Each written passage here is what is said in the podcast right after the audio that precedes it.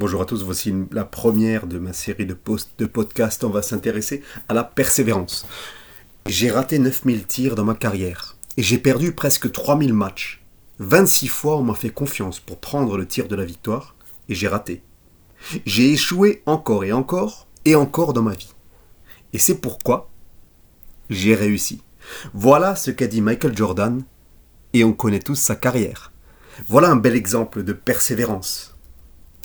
La persévérance, c'est qu'il n'y a pas de croissance sans baisse. Le feu de l'épreuve ne vous détruit pas, mais il vous raffine. Il faut redoubler d'efforts durant les moments difficiles, car c'est précisément à ce moment que l'on progresse le plus. Dites-vous bien une chose, au moment de l'échec, vous êtes peut-être passé très près de la réussite. Il faut toujours continuer à avancer. Il y a un proverbe arabe qui dit Les chiens aboient, mais la caravane passe. L'opposition n'est pas un frein, mais c'est un tremplin qui vous pousse dans la, puissance de quelque chose qui nous dépasse, pour nous élever au niveau supérieur. Donc les difficultés ne sont pas là pour vous arrêter, mais pour vous pousser dans la, dans la présence de quelque chose qui nous dépasse. Le problème, c'est que tout le monde parle de persévérance. Mais on se rend bien compte qu'en réalité, une minorité de personnes en récoltent les fruits. Et du coup, il y a des milliers de personnes qui persévèrent et qui s'usent au quotidien. Et qui abîment même leur santé, et j'en ai fait les frais. On pourrait penser que la cause principale de l'échec est le manque de persévérance. On pourrait penser que les gens échouent car ils ne sont pas persévérants, car ils ne vont pas au bout des choses, car ils abandonnent avant de récolter les fruits. Et ça peut être le cas. Et c'est souvent le cas. Mais le problème, c'est que peu de gens ont bien compris ce qu'est réellement la persévérance. Et la confondent avec sa cousine sournoise qui s'appelle l'obstination. Avant d'appliquer un concept, il est nécessaire de retourner à sa source et d'en comprendre les termes. Mais c'est normal de confondre ces deux notions, parce qu'elles sont proches, parce qu'elles se ressemblent. Mais dites-vous bien une chose, c'est qu'une des spécialités du mal, c'est de ressembler au bien c'est de lui ressembler au maximum pour que l'on confonde avec. Effectivement, ces deux notions sont fortes. Toutes les deux sont bornées, sont butées. Toutes les deux sont extrêmement difficiles à arrêter. Mais qu'est-ce qui les différencie? Ce qui les différencie, c'est quelque chose qui ne se voit pas. Ce qui les différencie, c'est le moteur qui entraîne ce comportement.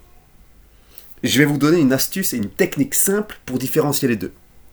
Si la cause est bonne, c'est de la persévérance. Si la cause est mauvaise, c'est de l'obstination. L'obstination en réalité est une réaction de l'ego poussée par une peur inconsciente. La peur d'avouer que l'on s'est trompé. Que l'on s'est trompé de chemin, la peur de déplaire, la peur d'être critiqué, la peur de passer pour quelqu'un de faible, la peur du regard des autres, la peur d'avoir perdu beaucoup de temps dans une direction. Mais je vais vous raconter une histoire. Je vais vous donner un exemple personnel. À 25 ans, j'ai choisi de reprendre mes études dans le contrôle de gestion. J'ai réalisé un master 1, puis un master 2. J'ai réalisé mon apprentissage, puis j'ai obtenu un premier poste, puis un second. Et trois ans plus tard, j'ai décroché un poste de responsable du contrôle de gestion d'un site industriel de 400 personnes. Et je vais être transparent avec vous. Et pourtant, c'est une de mes plus grandes cicatrices. J'ai fini en burn-out au bout de trois mois. Et c'était juste le résultat d'un processus qui mène au burn-out, ni plus ni moins. Cinq ans d'obstination pour m'avouer que si j'avais obtenu ce bac plus 5 et que j'avais obtenu ce poste prestigieux, c'était pour plaire aux autres, pour avoir de la valeur, pour satisfaire mon ego. En résumé, tout ce, tout ce qu'on dit sur la persévérance est vrai, et c'est une des clés de la réussite. Mais avant toute chose, demandez-vous bien si vous êtes du bon côté, celui de la persévérance et non de l'obstination. L'un vous mènera à la réussite, l'autre à la chute.